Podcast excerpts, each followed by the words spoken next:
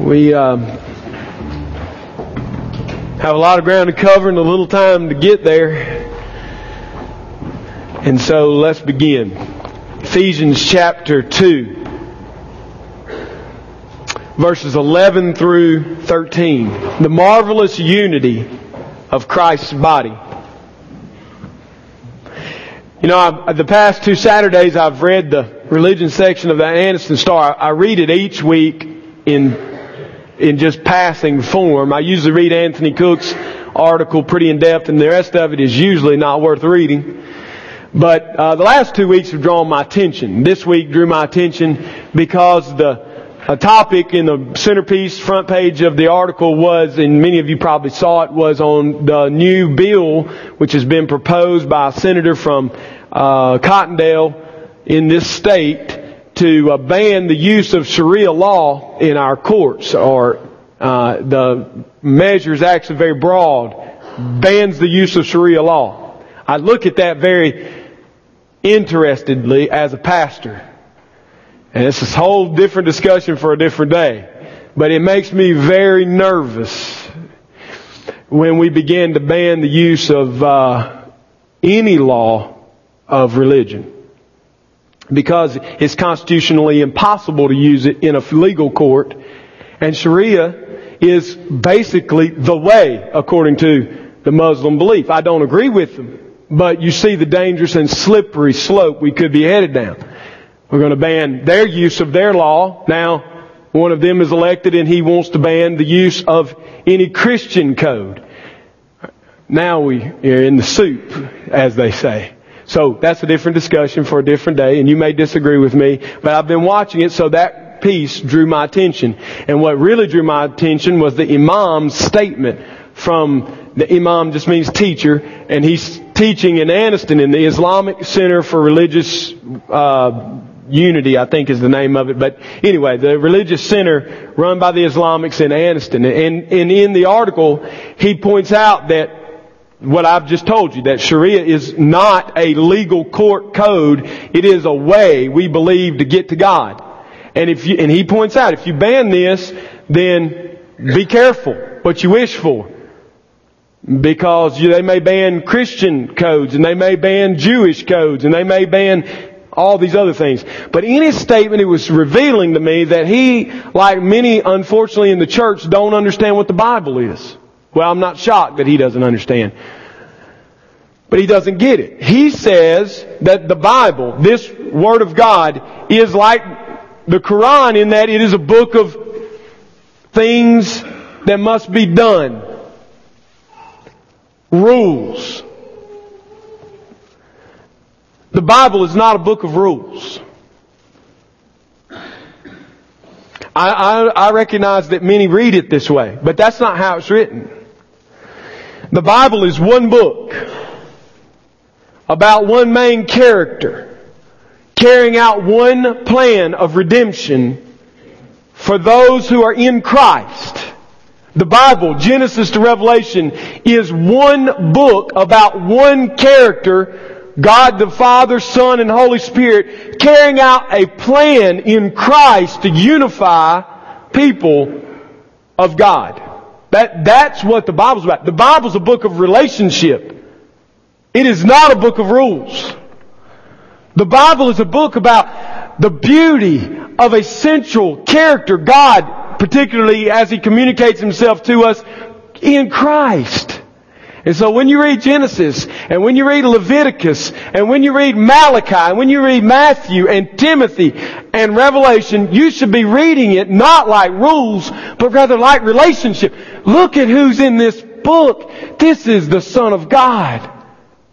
And we should read it that way, and, and not as a book of religious code or ethic. And so the Bible is unified organically around the character of Christ. You may not have seen it that way. I'm, I'm well aware of that. Many in our pulpits don't preach it that way. They preach it as if we have a Jewish book, the Old Testament, which Jesus, they wouldn't say it this way, which Jesus completes and improves, bringing about a bracketed time of existence known as the church, before he reinstitutes the legal codes of the Old Testament in a reign from Jerusalem on the earth. That's very dangerous. And the reason it's very dangerous is that's not how Jesus taught the book. And that's not how Paul teaches it in our passage. He doesn't teach it that way because that's not the way it was written. The Bible was written to show us the unity that can only be had through Christ. The unity that can only be had, the way to God is only through Christ. And once we're unified, grafted in, brought together in that unified body, the body of Christ, it will exist for all time, throughout all eternity. And in the end, we will see a great reconciliation. One of the proofs of the fact that so many miss this is, is the variant degrees of, of separation that exist in our churches. One of the proofs that Jesus is coming again, you need to know this. One of the proofs, when somebody says, how do you know Jesus is coming again? You say, because His people are unified. If His people are not unified and they're not loving one another, then it doesn't preach that He's coming again. It doesn't preach the message that it's supposed to preach. And so we have here, Adam read for us a great text. In this text, 14 through 18, is the centerpiece of all of Ephesians. This chapter 2 is like the sequoia tree of the New Testament. Uh, Romans 9, 10, and 11 would be like a redwood to me, and this would be like a sequoia. Powerful, big, deep rooted, and beautiful. What we're about to see here should change us and it should encourage us. And so we look in Ephesians chapter 2 and we're going to look and focus on verses 11 through 13 this morning and see this beautiful unity. So let me outline the passage quickly and then we're going to make three points from the passage. First of all, when we look at the passage 11 through 13, we see that Paul is explaining that we are, we are what we are merely according to the flesh doesn't matter. It doesn't matter when you get to the final analysis. Secondly, in verse 12 we see that Paul wants to draw our attention to five descriptions of who we were before we came into Christ, or we were placed into Christ. And third, he says in verse 13, that now that we are in Christ, now that we are in Christ, we have been brought near to God. Okay? We were far off and now we're near to God. In verse 11 through 22 works a lot like verses 1 through 10. Verses 1 through 10 speaking about the condition of all mankind prior to coming to Christ.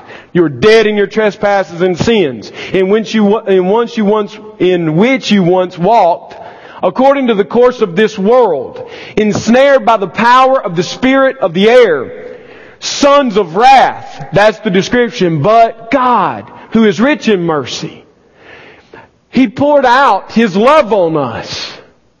He saved us by His grace through faith in Christ so that He might pour out these riches of great love and mercy on us for all the ages to come. That's verses 1 through 7, and then he reiterates the salvation by grace through faith in 9 and 10 says, now that you're alive and you're in Christ and you are alive for all the ages, you are carrying out the work which God prepared for you beforehand. Now verse 11 connects to that. Look what it says. Therefore, Dio, the word Dio is used.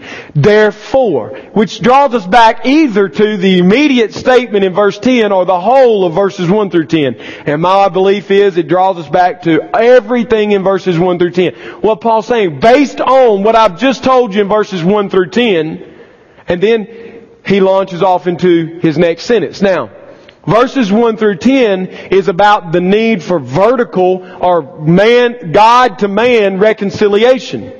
How can we be with God? How can we be connected to Him? He tells us vertically reconciled, verses 1 through 10. In verses 11 through 22, He's going to launch out and say now you can be reconciled. Because you're reconciled with God, now you Gentiles and Jews are reconciled. You are brought close to each other. I often use the analogy in marriage in counseling, talking to those who are about to be married, or even those who are struggling in their marriage after they're married, and I say this. You're like two completely different people, and if Christ is not in the focus of both of your lives and you're not both growing in nearness to Him, then your marriage cannot be what it should be. You must grow to Him.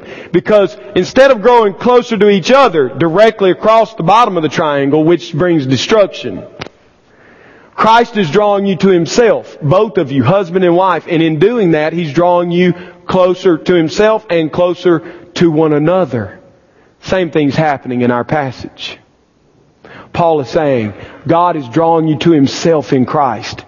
Jews and Gentiles, as He brings you close to Himself, He is bringing you close to one another.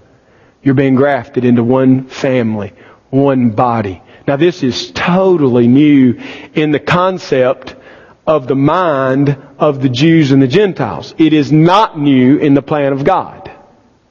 This has always been the plan of God. He displays it even in the Old Covenant. Yet Israel rejects it. I think about this often, and, and this week I couldn't pass it up. My mind went to the Gospels, and I read through um, the Gospel according to Mark. And as I read through it, I, I just would pause and reflect on every time Jesus went in the temple. I would pause and reflect on the pain going in the temple he must have experienced. I mean, he would have entered in and he would have gone through the court and he would have seen, as he looked, an outer court filled with Gentiles. And this hard separation that had occurred in the hearts of the Jewish people would have grieved him. There was no going to the Gentiles with the Jews. They hated those people. They didn't really want them in their temple. As a matter of fact, they posted a script above the entrance into the court of the uh, women, and we found two of them. And that post, uh, that script, that warning was this: basically saying, anyone who enters unlawfully into this court incurs on their own head the death which will ensue. I can only imagine the grief Jesus must have felt at the hardness of the Jewish people against the Gentiles. The hatred. They had not been called out and separated for the sake of being separate. They had been called out from among the nations and made a nation for the sake of reaching the nations and they rejected their call. And it must have grieved his heart to see this hatred, to see this animosity. It must have grieved him as he walked the streets and found sinners crying out for help and no one helping them. It must have grieved him as he helped the sinners and the prostitutes and his own religious leaders in the Jewish nation despised him for it. It must have grieved him because of the separation, the hard separation. Realize God had separated the Jews from the Gentiles that I agree with. But he, the purpose he did it for is not the purpose the Jews were fulfilling in his day. In Jesus' day, they felt they were separate to be elite, to be totally separate, to be not just distinct for purpose of calling others to God, but just distinct as God's people. We're in, you're out. Oh, how it must have grieved his heart. And how it must have grieved Paul as he becomes one in Christ and now these temple sacrifices are continuing and how he must have looked at the temple and thought, what a disaster. What a mockery to the, our God this has become. As he worshiped Christ, it must have grieved him. So we look at this text and we sense some of his grief and his excitement and his anticipation of the reality that is in Christ. First of all, we see our in the flesh condition doesn't matter. Verse 11. Look at it. Remember. Remember, that's going to be here and in verse 12. Remember that at one time you Gentiles in the flesh, that's where I got in the flesh. Our in the flesh condition doesn't matter. Therefore remember that you gent, at one time you Gentiles in the flesh, then he describes their in the flesh condition, called the uncircumcision. By what is called the circumcision. Now, in the, in the original language, this says, called the uncircumcision by the so-called circumcision.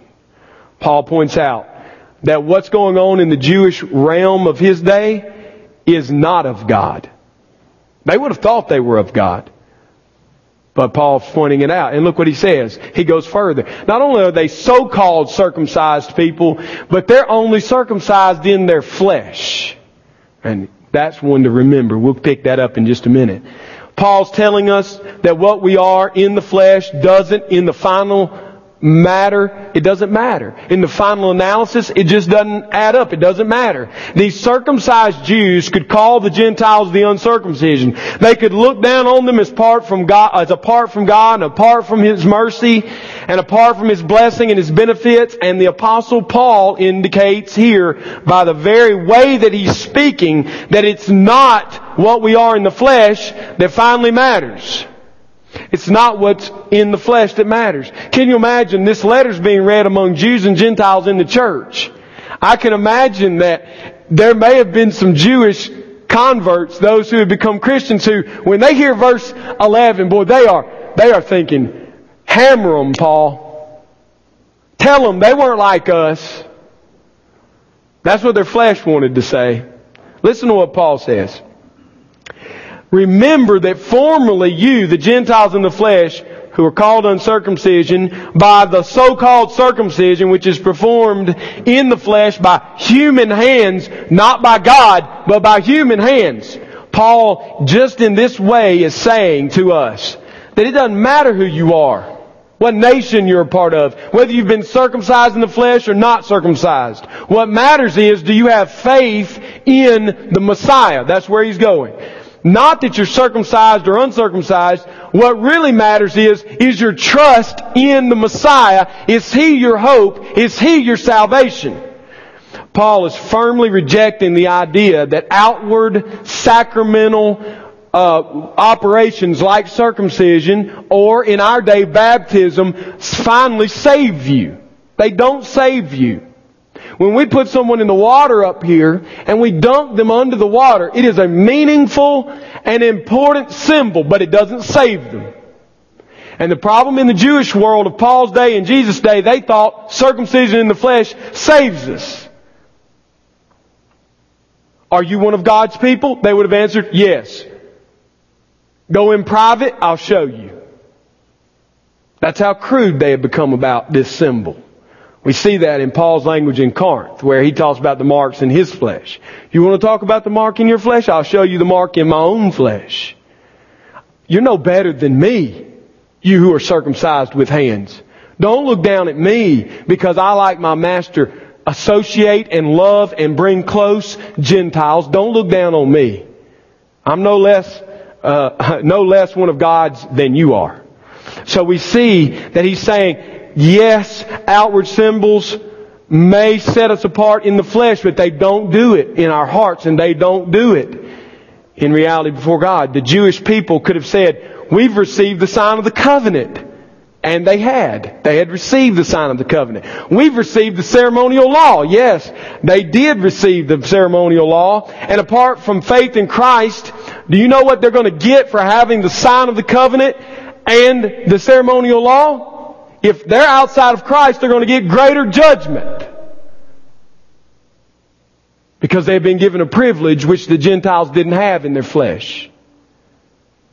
Just like I'll tell you very strictly, children and unsaved adults. You sit under the preaching of God's Word every day. You sit under a covenant group of people who have gathered to worship a living and true God through His Son, Jesus Christ, and you reject it, you will receive greater judgment. greater penalty. The advantage will become the greatest of disadvantages to you. That's what happened to the Jewish people. They had great advantages being born a Jew of the flesh. And because they didn't come to Christ, they were about to receive greater judgment. Greater separation. It will, it will get, it will get us nothing in terms of eternity by who we are in the flesh. And so Paul, at the very outset of verse 11, makes it clear that just being circumcised or being uncircumcised doesn't matter. That's not the point. It's the same thing he says in Romans chapter 2. Turn to Romans chapter 2, verse 26. This in Ephesians 2 is a very simple passage, but really if you go to Paul's pristine doctrinal letter of Romans, you see it in chapter 1. He outlines the fate of the Gentiles, the pagans, those who are outside the community of faith. And then in chapter 2, he turns to those, and beginning of chapter 3, who have been given the law. And look what he says in verse 26. If therefore the uncircumcised man keeps the requirements of the law, will not his uncircumcision be regarded as circumcision? The Jewish answer would be no. The Jewish answer of Paul's day would have been no, absolutely not. He'd still be a pagan. He has to be circumcised. And will not he who is physically uncircumcised, if he keeps the law, will he not judge you who through having the letter of the law and circumcision are transgressors of the law of God? You have the outward things right, but the inner things are all scrambled up and confused. If you think the outward is going to save you, you're totally mistaken. I tell you, these pagan Gentiles are going to judge you. That's what he's saying. For he is not a Jew. Careful, read this. He is not a Jew who is one outwardly. Neither is circumcision that which is outward in the flesh. But he is a Jew who is one inwardly. And circumcision is that which is of the heart by the Spirit, not by the letter. And his praise is not from men, but from God. He's covered this in Ephesians already. Ephesians chapter 1 verse 13 saying, and 14 saying that we've been sealed with the Holy Spirit of promise. That's our circumcision. That is our circumcision. So we carry a much deeper, truer mark than the outward mark. And Paul's not saying anything new in Romans chapter 2. If you know the Old Testament, you know he's not. In Deuteronomy chapter 10, listen to what God said through Moses. And now Israel, verse 12, what does the Lord your God require of you but to fear the Lord your God walk in all His ways, love Him, to serve the Lord your God with all your heart, with all your soul, and to keep the commandments and statutes of the Lord which I am commanding you today for your good. Behold, to the Lord your God belong heaven and the heavens of heavens, the earth with all that is in it. Yet the Lord set His heart in love on your fathers and chose their offspring after them, you above all peoples. That's the advantage they have. As you are this day. Circumcise therefore the foreskin of your heart. What you would have expected if it really mattered to be ethnically Jewish is for him to say, circumcise your flesh so that you know you're in the community of faith. But Moses says no. Moses says, circumcise your hearts. He's given them a job they can't do. Do you realize all of the congregation standing at the foot listening to Moses would have said in their hearts, you want us to do what? Cut our hearts? It was impossible unless by faith you've come into Christ in their day and our day, and then the Holy Spirit circumcises your heart. Paul's not adding to God's Word. He's showing us the fullness of the Word.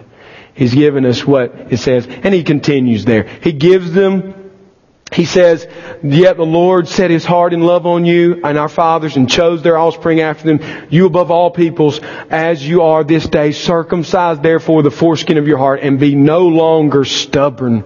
For the Lord your God is God of gods and Lord of lords, the great, the mighty, and the awesome God, who is not partial and takes no bribe It's interesting that he put that there. Could it be that the Jews were using their circumcised flesh as a bribe before God? Oh, but God, you said if we circumcised ourselves, we were in the covenant. Moses says, don't be foolish. God's not going to be bribed by your outward works.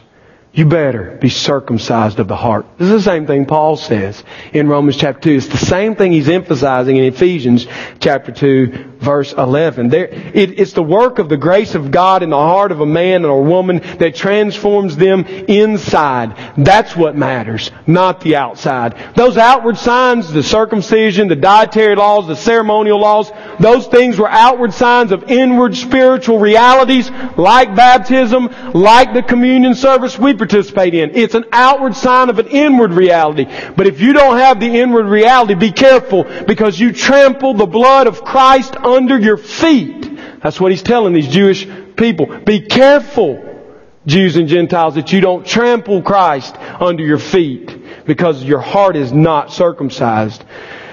Those are, but if the inward spiritual reality isn't there, the signs don't mean anything. So the apostle Paul's making it clear that what really matters is our circumcision of the heart, our relationship with Christ. And so I, I just want to ask the question, where are you with Christ? There's nothing you can do.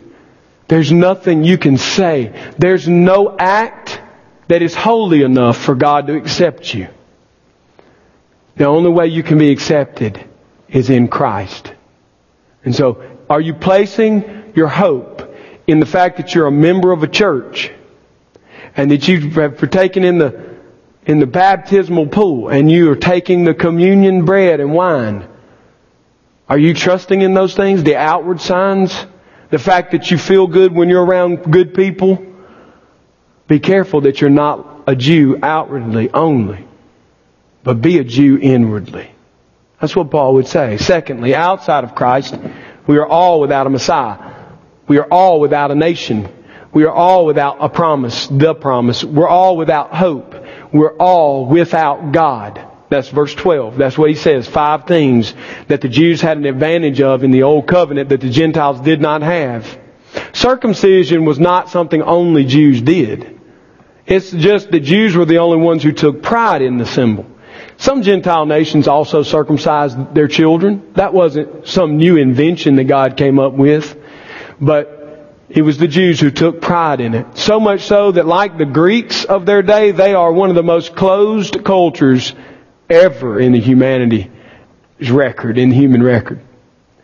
They made people go through great hoops to be part of their fellowship. I mean, it, it was, it was astounding. And yet there are examples of it in the Old Testament. Like Ruth, the Moabitess, like Naaman, the Syrian who did become Jews. But they did it based on the fact that they had been drawn to God in their hearts. They had a relationship with Him. So the second thing we see is that if you're outside of Christ, you don't have these five blessings. First, you're separated from Christ. You were at one time separated from Christ in verse 12. Now, be careful. It's not that they are separated from Christ in the sense that God won't accept them. It's that they don't hear of the Messiah. If you lived in Assyria prior to the Jewish captivity, it's very likely that you never heard of a promise of a Messiah. If you lived in China or in Asia, what we call China today, I can guarantee you, in the Old Covenant, you had never heard of a promised Messiah. You knew nothing of it. So in that way, you were separated from the Messiah. You were separated from Christ. You didn't even know He was coming, is what He's telling these Gentiles. You had no way to know.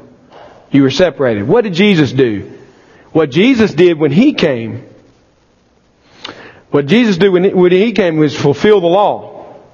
He atoned for sin. He opened access into the very presence of God. He paid the way for those who have saving knowledge of God. And what Paul is saying is, apart from Jesus Christ and apart from faith in Him, you do not have access to God. You are without a Messiah. That was the condition of the Gentiles prior to Christ's coming. Now that Christ has come, the gospel is going forward to all the nations. Therefore, I can say to you today, if you're outside of Christ today, you are without a Messiah. You have no one to bring you into the presence of God. You don't have a mediator, as we talked about earlier in our service. Secondly, notice that he says that you were, these Gentiles were excluded from the commonwealth of Israel. In other words, they didn't have any place at the table. They were not accepted as people of God. That was a distinct title of the Jewish or Israelite nation. The temple was a testimony to that. As I said earlier, the Gentiles had an outer court. Then you came into the court of the women of Israel. Then you came into the court of the laymen of Israel. Then you came into the inner court, which only the priests the, the tribe of Levite might go into, and then the Holy of Holies. So there was a segmentation, there was a separation which existed, and it was felt very practically in their society. And Paul's saying, you Gentiles, you couldn't cross the line. You were never counted in the commonwealth of Israel. Apart from Christ, what Paul's saying is, you're where the Gentiles uh, were. If you're here today without Christ, you have no way to God. And you have no acceptance among God's people. And based on the truth of verse 11, I would say that's whether you're Hebrew descent or any other descent. Without Christ, you're excluded from the promise of the Messiah. You don't know there's a way to God. And secondly, you don't have a nation. You don't have a people, a commonwealth. You're not counted there it's, it's amazing that the, the thing the Ephesians would have bragged about was their, like all others, was their Roman citizenship. And Paul's saying, your Roman citizenship doesn't matter to God. You can have that all you want. Caesar might accept you, God won't. You need to be counted among the people of God. And to do that, you must come through the way, the Messiah. Third, we notice that he says that these Gentiles are strangers to the covenant of promise, the covenants of promise. Notice promise is singular because there was only one promise made. It was made to Abraham, Abram, in Genesis 12. It's explained further in other passages, but the original promise stands. It cannot be abrogated. It cannot be changed. Remember that God made a promise to Abraham to be Abraham's God and to be a God to Abraham's children and his children's children unto all generations. And in order to confirm that promise, God made a series of other covenants within the greater covenant or the greater promise to Abraham and his descendants so that God covenanted with Abraham, Isaac, Jacob, with Moses, with David, with Isaiah, and by a succession of these covenants, God confirmed His promise to His people in order to what? To assure them of His mercy. All the Old Testament is assuring the people of God's mercy, of the fulfillment of the future fulfillment of His promise. But the Gentiles had never received the covenant of promise. They knew nothing about it. They had never been welcomed into the covenant of promise. They had no claim on the rich and gracious promise that God had given to His people. And that's your condition this morning if you're outside of Christ according to verse 12. You have no way, the Messiah, you have no way into the presence of God. You have no right, no place at the table of God's people. And you thirdly are without the covenant of promise. We're going to get into more of this, but I just want to say one of the greatest songs ever written for children is Father Abraham. It, catches it all. Father Abraham had many sons. Many sons had Father Abraham. And I am one of them. And so are you. So let's all praise the Lord. Abraham is, make no mistake about it, is counted as the head of three great traditions. The Islamic tradition, the Jewish tradition, and the true tradition, Christ, the Messiah, Christianity. And the beauty of Christ, this last one and most important one, is that through Christ, the Jews and the Islamics and the other pagans can be brought near to God. And they can sing the song, Father Abraham, with the people of God. When you come to Christ, you have a place with the Messiah at the table of the people of God to claim the covenant of promise like any other any other son of Abraham. You are not a supposed son of Abraham, you are a son of Abraham. That's the third thing we see.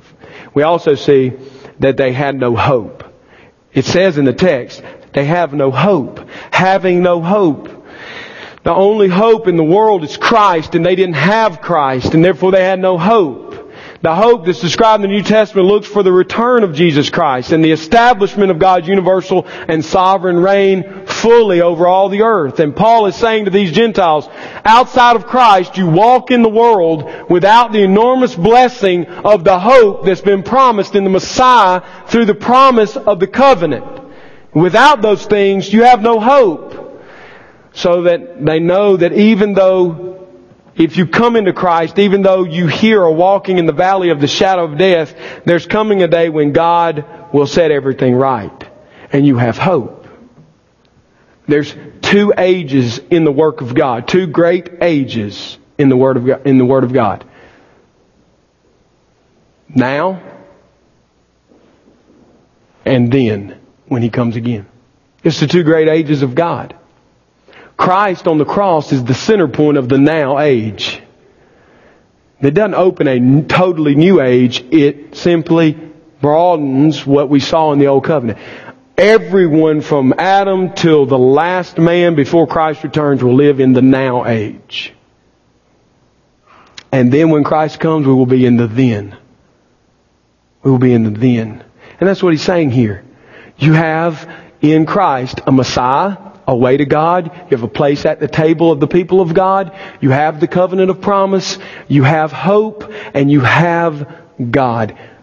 Negatively, he says, you are without God in the world. All of those who are part of, from Christ are without God. And that's the ultimate, that's the greatest problem. We're made as human beings in the image of God. We are image bearers and we're made to fellowship with God. And the very purpose that God made us for is that we might glory, glorify Him and enjoy Him forever.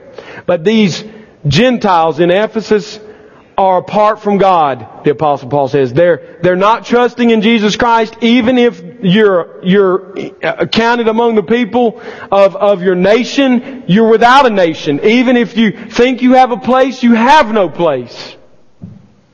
You walk through this world without the knowledge of the true God, and the apostle Paul says that that is all of our circumstances before Christ. And finally, he says in verse 13, in Christ we are brought near by the blood of Christ. So we see finally we're brought near by the blood of Christ. This is a great promise. The glorious, the glories of this verse lead us into the heart of this passage in verses 14 through 18. It gets much better. Even than what we've seen today. What we've seen today is unbelievable. If you, you can't catch the weight of it maybe. Because you've really never felt what the Gentiles in Ephesus felt. You've, you've never been discriminated based on the fact that you're a Gentile. It was the greatest separation man had ever known, Jew and Gentile. And Paul is telling them this, and I can only imagine the faces of the people as the letters being read, the Jewish shock and the Gentile overjoyed. The sense of full relief. Because when he said, when he told them you were without a Messiah, and you were without a nation, and you were without, you were, you were without the covenant of promise, and you were without hope, and you were without God, they're all saying amen. And then verse 13. Then verse 13. But now in Christ Jesus, you who were once far off have been brought near by the blood of Christ. I imagine tears flowing from the Gentiles in the congregation. having heard of Christ, they were still being treated probably like second class Christians. I don't think there was a hard barrier anymore in the church. God had done redemptive work in the hearts of the Jews that were Christians now. But we see in Acts 15 evidence that even the strictest and most godly Christians of that day were struggling with this idea. And so the Gentiles, I imagine, were sitting there with their Jewish brothers feeling separated. Feeling this outward distinction. Feeling awkward. Not knowing their way around the scripture and the promise. And now Paul says, you who were once far off have been brought near by the blood of Christ. And I imagine the dams broke and their hearts flooded with joy. And I imagine Jewish eyes filling with tears. For a different reason maybe. Out of repentance. He nailed us. He set us up in verse 11 we thought he was going to say circumcision matters, and then he twisted it. He's telling us that we once had an advantage. That was only so we might bring our Gentile brothers near. And Christ has done what we failed to do as a nation. We didn't do it. And I sense repentance from the Jewish eye in the congregation. But now in Christ Jesus, you who were formerly far off have been brought near by the blood of Christ. It's grace. That you have been once were a part of the people, or were set apart from the people, now you've been brought into the people. Once you had no assurance of the promise of the covenant, now you are fully assured of the promise of the covenant. Once you did not share any of the blessed hope of His return, and now you share fully in the blessed hope of His coming again. By trusting in Jesus Christ, by faith, union to Jesus Christ, you've been brought near to God by the blood of Jesus. And I want us to see quickly in this verse that this is in keeping with the Old Testament. In the Old Testament, people would have talked about experiencing God in their life by the fact that God watches over them and protects them because he doesn't sleep and he doesn't slumber. Even if they're surrounded by their enemies, he's watching over them. Even if they're going through a trial, he's right there with them. Even if they're asleep and they can't take care of themselves, he's taking care of them because he never slumbers and he never sleeps. That's the Old Testament speaking in way of talking about the experience of anyone who has living, who has knowledge and relationship with the true and living God. And now our Gentile brothers feel that same presence. Can you imagine the fear in your heart? Can you remember the fear in your heart before you were a Christian of dying? And now the sure of peace and assurance that when you die you will be with Him. That's the separation they felt, and now it's gone. Another way of the Old Testament talking about being with God, or it was God drawing near to us, God coming near to us. Deuteronomy 4 7 says, For what great nation is there that has a God so near to it as the Lord our God whenever we call on Him? Moses is saying, What nation was a, has a God who is near? We cry out to Him, we turn around to call on Him, and He's there. He's near to us. He's drawn near to us. We know Him. He is near to us. That's what Moses is saying in Deuteronomy 4, verse 7. And the psalmist sings about it turn, if you look in Psalm 148 verse 14, it says, He has lifted up a horn for His people, His godly ones, even for the sons of Israel. And then, listen to how He describes the people of God. They are a people near to Him. But you who were formerly far off have been brought near by the blood of Christ. What I'm telling you is, Paul, like his master Christ, did away with the Jew Gentile distinction. He utterly abolishes it. Psalm 148, 14. God lifts up a horn and he will save all of Israel because he is near to us. And Ephesians 2.13 says, Gentiles, you have been brought near by the blood of Christ. So no matter where you live and no matter what descent of man you are, if you're in Christ, you have a God. You have hope. You have the covenant of promise.